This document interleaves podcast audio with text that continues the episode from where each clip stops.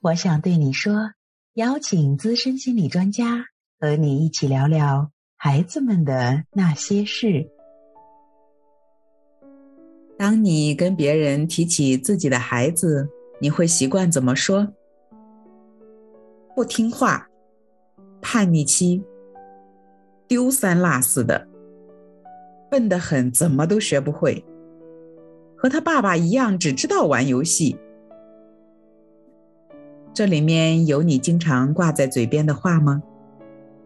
除了这些，你还会讲什么呢？如果此刻你有想到的，那你就已经是在给孩子贴标签了。当一个人被一种词语名称贴上标签时，他就会做出自我印象管理，使自己的行为与所贴标签内容相一致。这种现象被称为标签效应。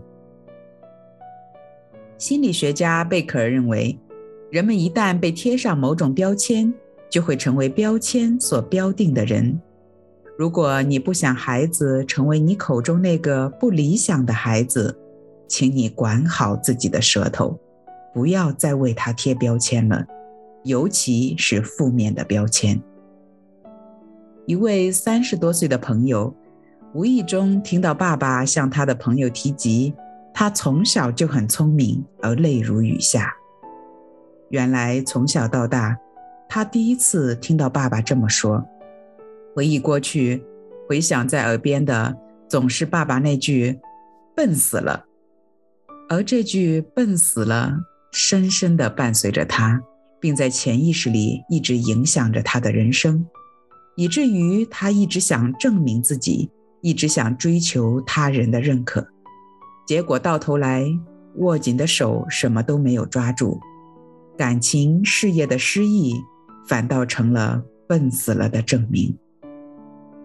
心智成熟的成人尚且会受周围人言语的影响，何况是孩子呢？他们从小会不加辨别地相信别人对他的评价，尤其是来自父母的评价。一句犹太的谚语说：“生死在舌头的泉下，喜爱它的必吃它所结的果子。”那你结的果子是什么呢？你的舌头又掌管了谁的生死？父母给孩子乱贴标签，起不到任何正面激励的作用，反而可能会产生很多逆反心理。但同时，孩子也非常珍惜父母的每一句真诚的认可和鼓励，因着你的赞许，他会去做很多正向积极的事情，也会激励他的潜在能力。十到十一岁是强化孩子自我身份意识的时候，但是也正是孩子要进入青春期的时候，随意的贴标签会影响孩子自己正确的定位。而他的自我认定会影响他的价值观，他对朋友的选择，他面对事情时的判断。如果你不在意这个阶段，十二岁之后，你将要无奈地面对自己对孩子的影响力下降到最多只有百分之二十的局面。所以，从现在开始，请正向地引导你的孩子吧，摒弃内心对孩子的那些负面想法。定睛在你想要他成为的样子。俗话说：“种什么收什么。”你愿你的孩子是怎样的一个果子，你就要用怎样的话语浇灌他。